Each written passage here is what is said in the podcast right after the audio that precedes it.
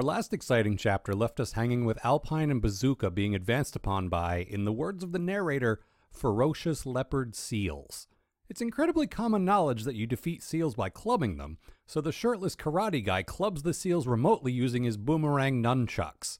Oh, did I say shirtless? I left out barefoot. In the Arctic Circle, just so we're being clear here.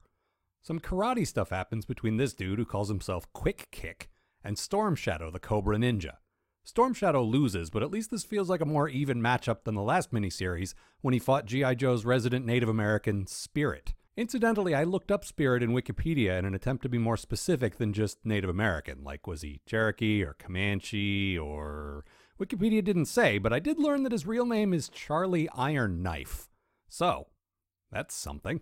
Anyway, Quick Kick isn't officially part of the Joe team yet, but he already calls himself Quick Kick, so I guess that's his real name?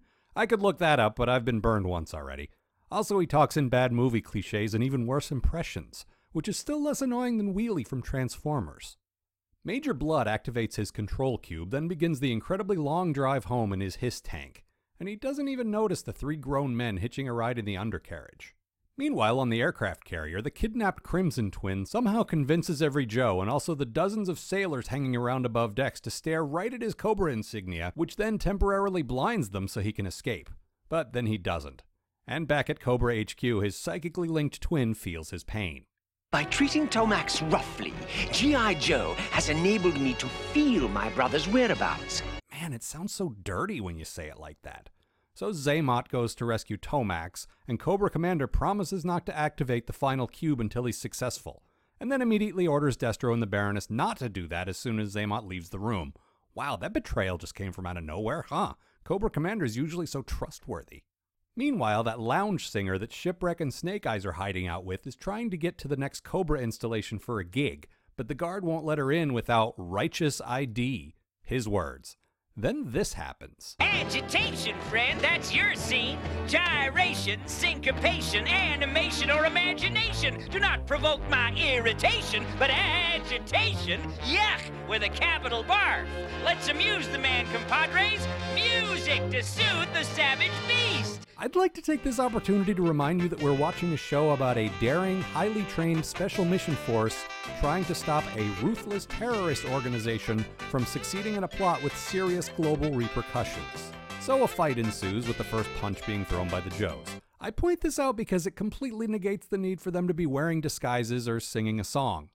If their plan was always to beat up the guards, why did they even bother with all that? The only answer that makes sense is because they thought it would be fun. Snake Eyes wanted to put on a wig, it had nothing to do with subterfuge. Fortunately, Satin is able to charge right past the ensuing firefight in her bulletproof van. In the Sea of Lost Souls, Xamot sneaks aboard the aircraft carrier using his apparent Spider Man powers, while Destro sends something called a Robotopus after Lady Jaye. Xamot springs his brother by incapacitating the guards with starflies. Then the fourth cube is activated and the Pyramid of Darkness is complete. All electrical power within the pyramid's influence ceases. Then Flint gives perhaps the most blatant commercial yet in this ridiculous toy commercial of a show. The Pyramid of Darkness may cancel out modern power sources, but it can't stop the Falcon Glider! Fortunately, Cobra is equipped with a rowing ship. That's thinking ahead, Destro. On the aircraft carrier, Flint has the genius idea to use the wind for sailing. The captain, who is presumably a career sailor, seems skeptical but agrees to try Flint's crazy idea. Man, first he brings a woman on board, and now he wants to sail a ship? What's next? Satin drops the boys off at a seemingly arbitrary place, lays down some unprompted exposition about Cobra framing her father, and drives off. Cobra Commander warms up for his Citizens of the World speech when the Crimson Twins walk in and announce that they've mutinied on him. And Quick Kick, Bazooka, and Alpine steal a Cobra plane, which they then almost immediately crash.